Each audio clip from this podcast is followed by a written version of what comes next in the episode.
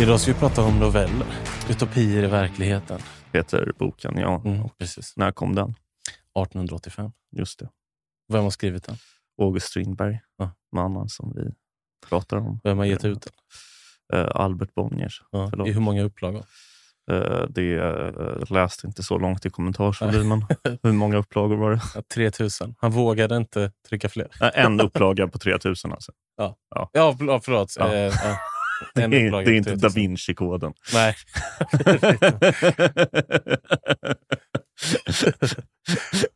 Bibeln. Ja. Men Strindberg ville gärna att den skulle översatt till många språk. Ja, det kan man ändå hålla med honom med Mm. om. För det är en väldigt bra bok. Ja, bra. Eh, tyckte faktiskt jag i alla fall. Lite stolpig ibland bara. Men annars så... Jag vet inte om jag håller med dig där, men det kan vi prata mer om sen.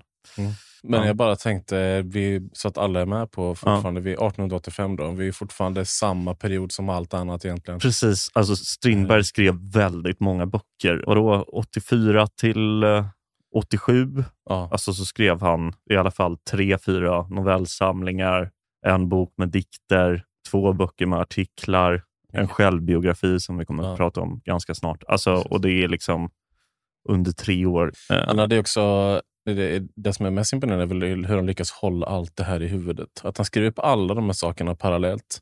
Och den senare delen av den här perioden har han ju dessutom ett, eh, ja, ett jävla sammanbrott. Mm. Jag vet inte ens hur man ska beskriva det, men ja, det, kan vi, det kommer vi in på senare, för det ska jag prata om. Mm. Mm. Eh, Ja, nej, men jag tänkte så här idag. Mm. För den här boken handlar ju liksom en del grejer som vi har läst om den senaste tiden. Men som det är inte så gammalt tema hos Strindberg, men eh, underklassfrågan så att säga Mm. är ju närvarande i den här boken. Hans Socialismen. mest socialistiska bok kallas den Ja. eh, i kommentarsvolymen. Då. Mm, mm. Som vi har nämnt innan, vi har ju pratat om August Palm. Mm. Men vi har också nämnt att han var kompis med Hjalmar Branting. Just det. Och det här är ju eh, det är de här åren som Branting också skriver för en tidning Mm. som eh, har försökt att få Strindberg att släppa några av de här grejerna i den tidningen och skriva för den tidningen. Tidningen Tiden. Tidningen Tiden, precis. Tänkte jag skulle prata lite om den här personen som var aktuell, väldigt aktuell under just de här åren i Strindbergs liv. Mm. Och som kommer att bli väldigt aktuell för Sverige senare. Ja, eh, minst sagt. Hjalmar Branting hade allt. Tjockt, skitsnyggt hår, en mäktig mustasch och han var kompis med Strindberg. Men vi börjar från början. Branting föddes 1860 och precis som alla andra tonåringar var han radikal. Han kallade sig socialdemokrat när han var 18 och började skriva för den radikala tidskriften Tiden när han knappt vuxit färdigt. Men framförallt var han ännu sämre än Strindberg på att hantera pengar. Hjalmar Branting växte upp i en rik familj med pengar i madrassen och var klasskamrat med Gustav V. Så vad gjorde Branting av sitt arv? Han festade. Alla pengar skulle spenderas på sprit och att lånas ut till kompisar. Och han lyckades. Han lyckades så bra att han istället hamnade i ekonomisk knipa gång på gång under sitt liv. Det är en bedrift värdig Lyxfällan. Men det vi framförallt minns Branting för idag var att han utöver att vara en socialdemokratisk pionjär och Strindbergs kompis också blev Sveriges första socialdemokratiska statsminister. Han rattade Folkhemsbygget innan Folkhemsbygget fanns och ärades därför med gator över hela landet och Göteborgs farligaste knutpunkt.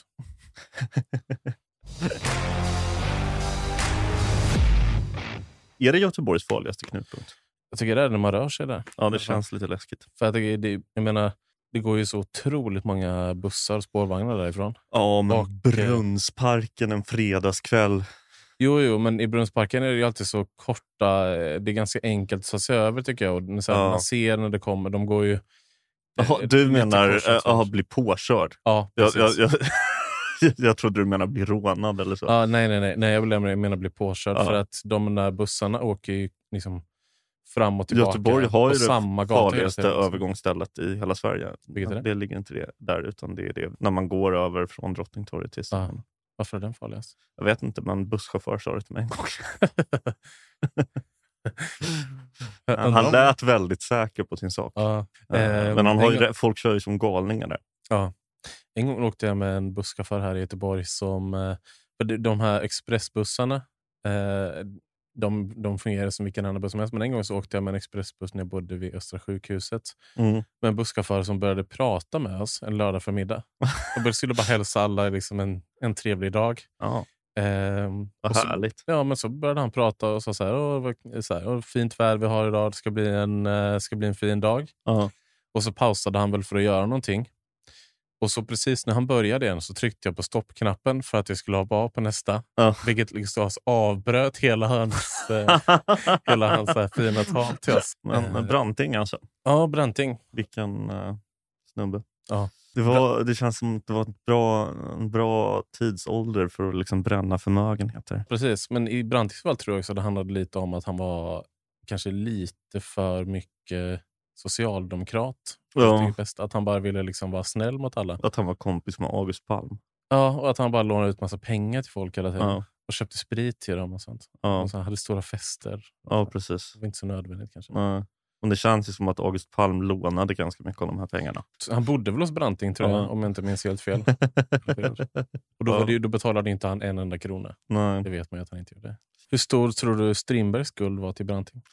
säkert jätte, jättestor. Ja. Eh, jag, har inte, Nej, jag, nej, jag vet inte heller, men det måste ju varit ganska Ja. stort tänker jag. eftersom han lånade pe- pengar av alla sina kompisar så Ja. lånade han nog pengar av uh, Branting också. Men han är också, vi kommer återkomma till Branting. Ja, För han eh, Spännande. skrev ju i, i Tiden som vi pratade om. ja.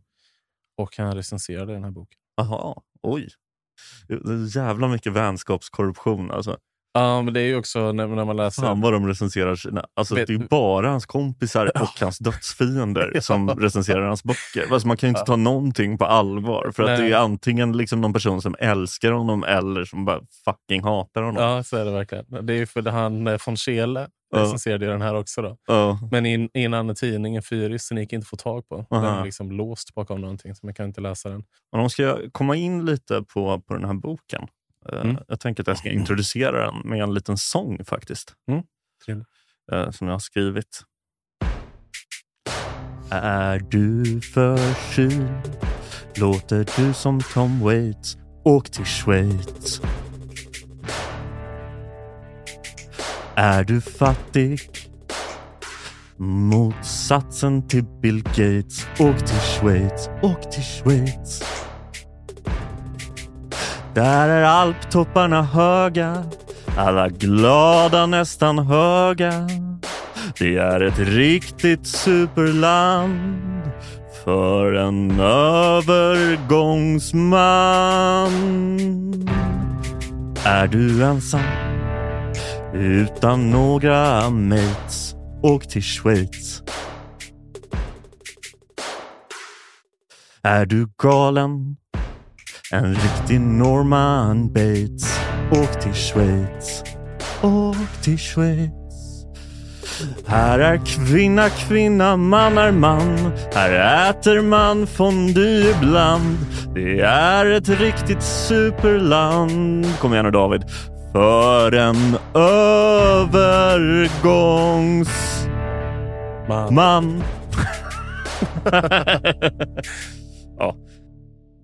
Eh, Den här boken är alltså fyra noveller. Ja. Och alla, eh, i alla fall framförallt tre av Får jag dem. bara applådera lite? Ja, Du, du bara började prata direkt när du var Ja. färdig. tack som fan David. Det, Ja, det värmer. Det var roligt. Jag Jag, trodde, jag trodde du först ville att jag skulle sjunga med i Åk till Schweiz. Men det var Aha. inte det du ville. Nej, du är övergångsman. Ja. Ja. Hur som helst så eh, handlar i alla fall tre av de här och egentligen alla kan man säga om hur jävla awesome det är i Schweiz. Ja. Att det liksom är världens bästa, vackraste, mest Mm. demokratiska land. Ja. Eh, vilket väl, liksom, med tanke på hur odemokratiskt allting var överallt Mm. eh, annars i världen, väl var på den här tiden, trots att kvinnor inte fick rösta och sådär. Eh, Ja, men de här eh, novellerna är ju utopier, kallar Strindberg dem, även Mm. om det är egentligen bara en, kanske två, som eh, alltså, faktiskt har utopiska Mm. inslag. Och Det är den första då, som handlar om en Nybygga... Nej, nybygg... Nej, vad fan Ny- heter det? byggarna, eller nybyggare eller något sånt heter Ja. den. Skitsamma. Den handlar om en eh, tjej som växer upp med eh, fyra eh, elaka mostrar. Mm. Askungen. precis. Och Hon får inte gå på fest. Hon får inte... det är verkligen Askung, det tänkte jag Ja. faktiskt inte på. Men de är då kvinnorättskämpar och så. Mm. De vill att dottern ska bli läkare. Och det här vänder sig Strindberg lite emot. Typ. Ja. Och sen så... Han bör- bakar ju också in en eh, riktigt tråkig eh, eh, ja, fest, eller middag om man ska kalla det. Ja, precis. För att Där då. visa hur tråkigt det är när män och kvinnor umgås. Mm. Eh, ja, för hon börjar då på, på läkarlinjen, men sen så eh, är det inte så nice att hänga med de andra läkarna. för att eh, Så börjar hon hänga med ryska anarkister istället. Eh, och eh, träffar en kille där som hon blir kär i. Som heter Det kommer jag inte ihåg. Emil. Emil, just det. Ja, han är inte ryss, va? Nej, Nej. men det är bara kul att han eh, heter Emil tycker jag. Varför är det kul? För, sådär. Jaha, just det. Ja, det tänkte jag inte på. Men eh, ja, jo. ja, de blir kära i alla fall, men sen så kommer de fram till att de inte kan vara tillsammans på grund av alla de här anledningarna till att män och kvinnor inte kan vara gifta med varandra som Strindberg tar upp i eh, Giftas ett. Och sen så får hon ett fruktansvärt liv där hon lever som eh, läkare då med sina eh, fastrar som nu inte har några pengar längre. Eh, Mm. De brukade vara rika, men nu har de blivit fattiga. Och sen så blir allting bra. För helt plötsligt Ja. så blir hon inbjuden till att bo på en sån här utopisk sån här William Morris-verkstad. Liksom, typ. Ja. Socialistiskt, tidigt utopiskt samhälle som eh, ett härligt gäng har börjat bygga upp i Frankrike. Mm. Och eh, så kommer hon dit och eh, är doktor där och allt är grymt. Och sen så träffar hon eh, den här eh, Emil när Mm. han har också hamnat där. Eh, Ja. och sen så blir de, som, man, som kidsen säger, TSM. Jag gillade den här. Eh, jag tyckte den var fin. Mm. Eh, Den var... ehm, Alltså, det är någonting som är... eh, Med det vi har läst den senaste tiden så har Ja. det ofta så här, kunnat vara välskriven i perioder för att folk har frågat så här, tycker, vi inte, tycker vi inte om någonting av det vi har läst av Strindberg? För det låter inte så alltid som det. nej. Men det kan väl bara värt att påminna om att nästan varenda verk vi har läst har ju innehållit eh, ett citat, ett stycke, ett kapitel som är magiskt. Precis. Men att resten kanske inte liksom riktigt håller.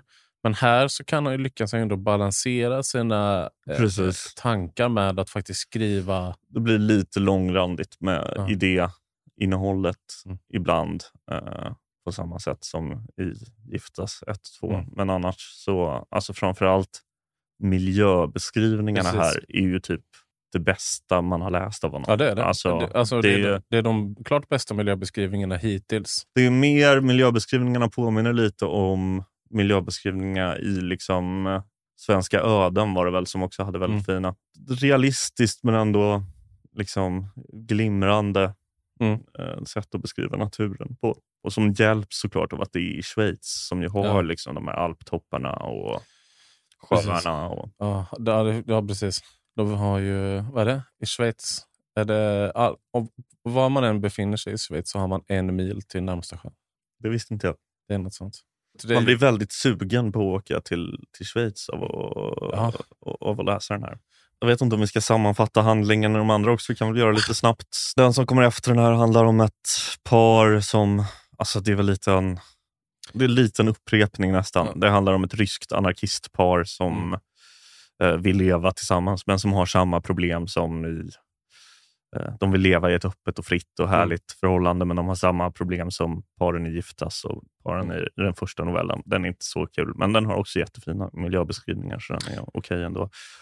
Eh, och sen så är det en som skiljer sig lite från de andra för den handlar om eh, två sjuka gubbar eh, som ses på ett hotell och de är tidigare dödsfiender. Två författare eh, som har haft succéer i, i olika tidpunkter och eh, däremellan så har den ena författaren då, Henri motarbet, motarbetat den andra författaren, artist. De är fransmän båda två. Och det här eh, baserade ju Strindberg på eh, egna upplevelser. Eh, Det, jag tänkte bara smyga in och säga det, apro- apropå saker som har hänt innan också, att väldigt mycket av det här är baserat på Strindbergs eget liv. Mm, precis. Här så handlar det ju då om eh, Strindbergs relation till, vem fan var det? Någon annan författare i Ja. Sverige? Jag kommer inte ihåg. Nej, jag kommer inte heller ihåg. Om det. Jag försökte komma på det nu, men jag Ja. kommer inte ihåg. Nej. Men man kan väl säga om de här novellerna i alla fall, eh, som vi tagit upp tidigare, att upprepning är det ju. Men med, Ja. med, men med kanske lite mer, lite större ambitioner. Precis. Och han hade ju, eh, apropå upprepningar, så har han ju sagt tidigare att han, är, att han har bråkat färdigt. Ja. han är lugn nu. Det sa han ju även den här gången. Ja, precis. Och sen Och skrev han alltså- Giftas två Ja, typ ett år senare. ett år senare. Men, men här, här känns det mer som att han har bråkat färdigt än vad Ja, det gör i de andra verken. Det är, det är ett mycket lugnare verk och inte alls lika hetsk i tonen. Även när han pratar om saker som man inte håller med om så kan det få ha... Alltså man kan själv få eh, avgöra vilken sida man vill stå på lite mer än vad han har varit tidigare. Han trycker inte ner sina åsikter i halsen på en lika mycket som han Nej. låter Nej. en Och liksom. inte, det är ju lite orätt. Alltså, Giftas är ju en mycket mer känd bok på grund av liksom, eh, alltså processen Mm. och på grund av kvinnohatet i, i tvåan och sådär. Alltså, den är mycket mer ihågkommen, men den här är ju väldigt mycket bättre ja, än är, både Giftas 1 och 2. ja, det här är en väldigt bra bok. Ja, Okej. eh, jag med. Eh, Bästa sen Röda rummet. ja. ja, det tycker jag också. Bättre än Röda rummet Ja, kanske. jag skulle nog till och med säga det. Mm. Typ bästa sen uh, Mäster Olof. Mm. Det är tio års spann. Typ. Alltså Ja. om, man, om man ska räkna den första upplagan. Då, ett eller första Ja, precis. av, uh, Ja. Mäster Olof. Jag vet inte om du har så mycket mer att säga om själva boken. Nej. ja, vi kan bara snabbt gå in på vad de, den sista handlar om också. Den Ja. handlar om en soldat som, eh, som han är löjtnant. Det är fransk-tyska kriget. Han får i uppdrag då eh, ovanifrån att beordra avrättningen av fem krigsfångar som Ja. är vad man idag skulle kalla för gerillakrigare. Alltså de är liksom inte reguljära soldater, de är inte mer än reguljära armén. Eh, och därför behöver de inte behandlas som eh, krigsfångar.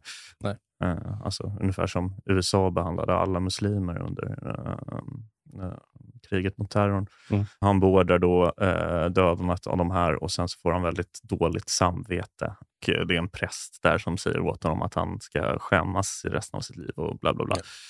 Alltså, det, är, Ja. det är den klassiska berättelsen av att man gör saker i en stund och sen när det är fred så börjar man fundera på Ja. vad man har gjort. Precis. Och, och sen så liksom botas han väl lite av så här, kärleken till sin fru. Mm. Vilket väl visar på att just den här veckan så var det ganska bra mellan August och Siri. och den schweiziska naturen. Vet du hur mycket han fick för den här boken? Strindberg? Nej, Idag skulle det vara typ 170 000. det är inte så mycket ändå. Nej. Jämfört med hur mycket han har fått för vissa andra grejer. Ja, precis. Men du får tänka på att det här är bara ett av flera andra under samma år. Ja, just det. De får ju så otroligt mycket pengar. Ja, verkligen. Jag tänkte att jag kanske ska köra lite nu upplösningen på August och kul. Siri-grejen. Mm. Det kommer nog lite till sen i, i kommande avsnitt. Men eh,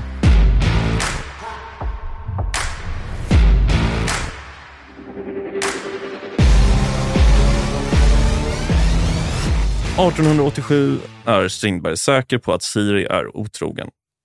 Först tror han att det handlar om ett lesbiskt förhållande med gräskonstnären eh, Marie David. Eh, denna hävdar August bestämt, men baserat på absolut ingenting, har för övrigt mördat en tjänstekvinna.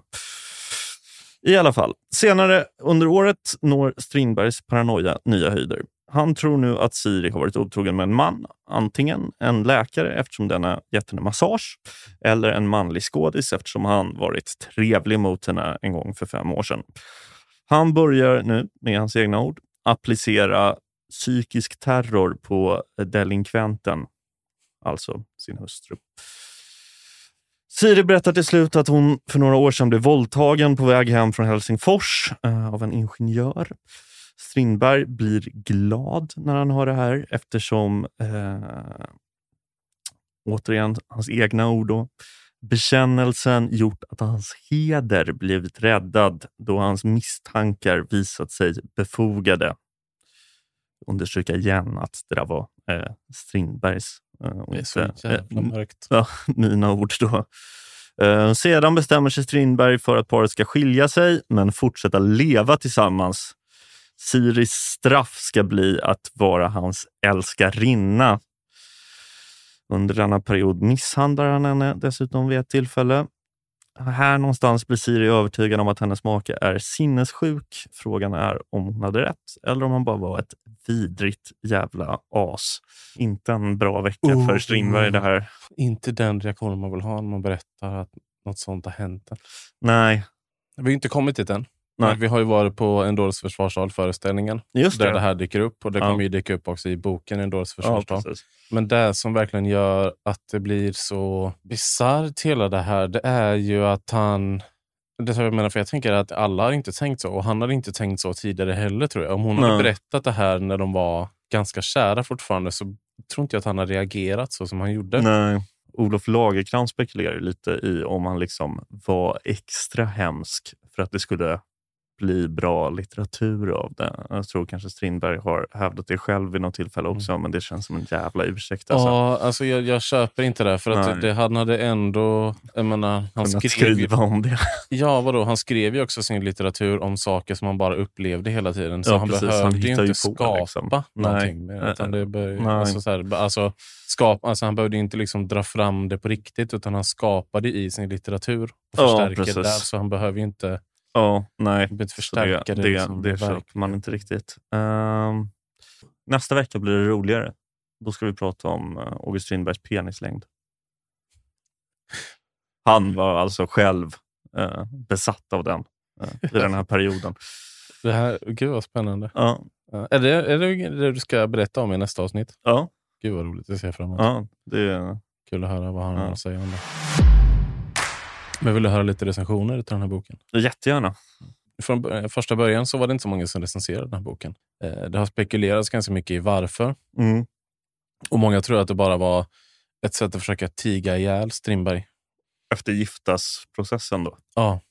Att man inte hade något intresse av att försöka liksom ge honom den uppmärksamheten som han ville ha. Utan Nej. att man, man försökte tiga ihjäl honom med recensioner. Att bara in, inte synas med dem.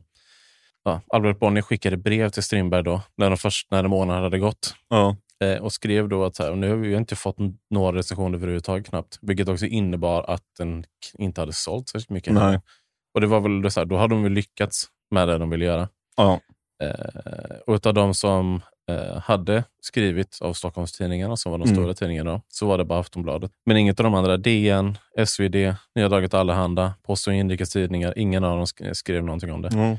Inte, ens DN liksom, som var Nej. sympatiska till. Strindberg i, i giftasfrågan. Ja, ingen, ingen skrev Ja. någonting i den boken. Och det hade väl med andra saker att göra kanske också. Att, man kanske Att han inte- redan hade släppt fyra böcker i året. Ja, Eh, det, kanske. Så, så kan det ju varit. Men också, jag tänker också att det hade att göra med att man kanske in, att man kände att så här, vi, vi kanske inte riktigt står bakom alla hans tankar han har skrivit om de- det senaste året. Och att man Nej. kanske då bara släpper den här recensionen för att se om han kanske återgår till att vara... Ja, precis. Uh, så långt. socialism var väl liksom inte jättepopulärt bland tidningsägare heller. Nej. Eh, men då skrev eh, Theodor Lindblom i... eh, Fint namn. Ja, visst. Med H dock. Ja, fuck honom. Han, skrev, han skrev i lördagstidningen Stockholm, så det är någon Mm. ja, det är en gång i veckan. Då, skulle jag tro. Mm. Han skrev och frågade varför har man inte sett detta betydelsefulla arbete eh, grundligare recenserat? Varför har inte press, pressen gjort sig till tolk för det uppseende denna bok väckt i vida kretsar? Har man velat tiga ihjäl boken, åtminstone på vissa håll? Alltså där Mm. skriver han ju ut det som alla redan eh, misstänkte. Och Ja, hade tänkt, den här kom ju ganska sent, den här recensionen. Då. Ja. Men, eh, som, som vi eh, spoilade förut, Mm. Hjalmar Branting recenserade den, Karl Warburg. Och det här Mm. var... Men Vad skrev de då? det var, Ja. Jag ska komma till det. Ja. Men det här är ju då två månader typ efter att boken släpptes Ja. som de recenserade den. Och det här kan ju mycket väl ha haft att göra med det som vi pratade om tidigare. Ja, att de recenserade för att vara schyssta. Ja. Men Hjalmar Branting recenserar i tidningen Tiden och skriver så här. Ja. Utopier lär ursprungligen ha varit avsedda att heta Giftas del 2. I Giftas tecknades gamla äktenskap med motiv ur gamla Sveriges verklighet. I utopier skildras människor som, de, som realiserar de ideala förbindelser mellan män och kvinnor som osedlighetsaposteln Strindberg velat se i samhället. Eh, nybyggnad, så heter den första novellen. Det är onödigt att berätta att många scener och situationer är så bra skrivna som bara Strindbergs texter kan vara. Men tyvärr svarar inte fortsättningen upp mot inledningen i konstnärligt hänseende. Innehållet har totalt sprängt formen och istället för levande tavlor och själsanalys får vi små bitar ur paradoxala tidningsartiklar. Författaren har till och med formligen lagt in ett helt föredrag om det allra heligaste, där socialismens teorier utvecklas med en del tillämpningar på kvinnofrågan i Strindbergs kända stil. Och i den teorin står han synnerligen ensam bland socialister. I allmänhet rubbas tankegången i novellen av den där ledsamma fixidén om mannens slaveri under kvinnan som Strindberg tycks klamra sig fast vid allt mer utan att vilja lyssna på kritik. Det var ändå rätt hårt för att vara från en, en polare. Ja, det var det. Men sen så går han ju vidare till att skriva mer positivt om Ja. det. Men det, det, här var de, det här var bara början utav det. Eh, ja, nej, men eh, där har han ju eh, flera bra poänger, Mm. Hjalmar. Håller du med mig om att jag inte tycker att den är helt rättvis att säga att det, han försöker hamra in det här med kvinnofrågan? Men så här- lite gör han ju det. Jo, lite gör det där, men jag tycker inte att det den är... första framförallt. Om man jämför med andra verk så är det inte lika centralt. Nej, det är det Så inte. det är, Nej, det har du rätt i. Det är, eh, det är mycket mer centralt i Gifta sätt. ja. Eh, och eh, ja, mer centralt på liksom ett rent obehagligt sätt i, Mm. i Giftas två. Karl Warburg då? Var han ett fan? Ehm, ja, det var han. Men där har jag inte tagit ut någonting. Nej. Jag tog bara ut det från Branting för att jag satt ganska länge med och försökte, försökte hitta de här andra recensionerna. Då. Mm. Men, eh, men Warburg var, eh, han var i, grunden positiv. Han tyckte väl också att Strindberg kanske bara kunde fokusera lite mer på att skriva konstnärligt. Mm. Men nu gör han ju egentligen det. Ja, väldigt mycket. Ja. Eh, hur många opiumkulor skulle du vilja Fyra. Ja, jag med. Jag är nästan så här med vill ge den en fem, men, inte riktigt. Men en, en stark fyra. Mm. Eh, ja, tack för att ni har lyssnat allihopa. Ja, tack för idag. Vi Vi hörs ska- nästa vecka då när vi ska prata om... Eh, Strindbergs penis. Men vi ska också göra ett litet bonusavsnitt nästa vecka. ja, ska vi. Vi ska prata om de eh, fyra första avsnitten i SVT-serien Strindberg, ett liv Mm. från eh, 1985 Mm. kanske. Och eh, i huvudrollen så har vi Tommy Berggren. Oh. Uff, då ska jag berätta en jättebra Tommy Berggren-anekdot från Mikael Persbrandts självbiografi också, som jag minns. Eh, så, eh, bli kul. eh, ja. Men jag tror att, eh, Har jag ni tror att det kommer bli, ja, jag tror att det kommer bli kul att prata om det. För att nu, nu ska vi se hur folk skildrar det vi har gått igenom här under de senaste... ja, det kommer bli allt, alla möjliga historier tas upp i den här serien, Mm. som jag har förstått, som framförallt behandlar Strindbergs vuxna liv och eh, Vi kan också få sitta där- författarbanan. Vi kan också få sitta och säga app, app, app. Så där gick Ja, det inte precis. till. Det, det, det kan vi göra. Men eh, ja, tack för att ni har lyssnat. Ja, tack för idag. Tack för idag. Hej då. Hej då.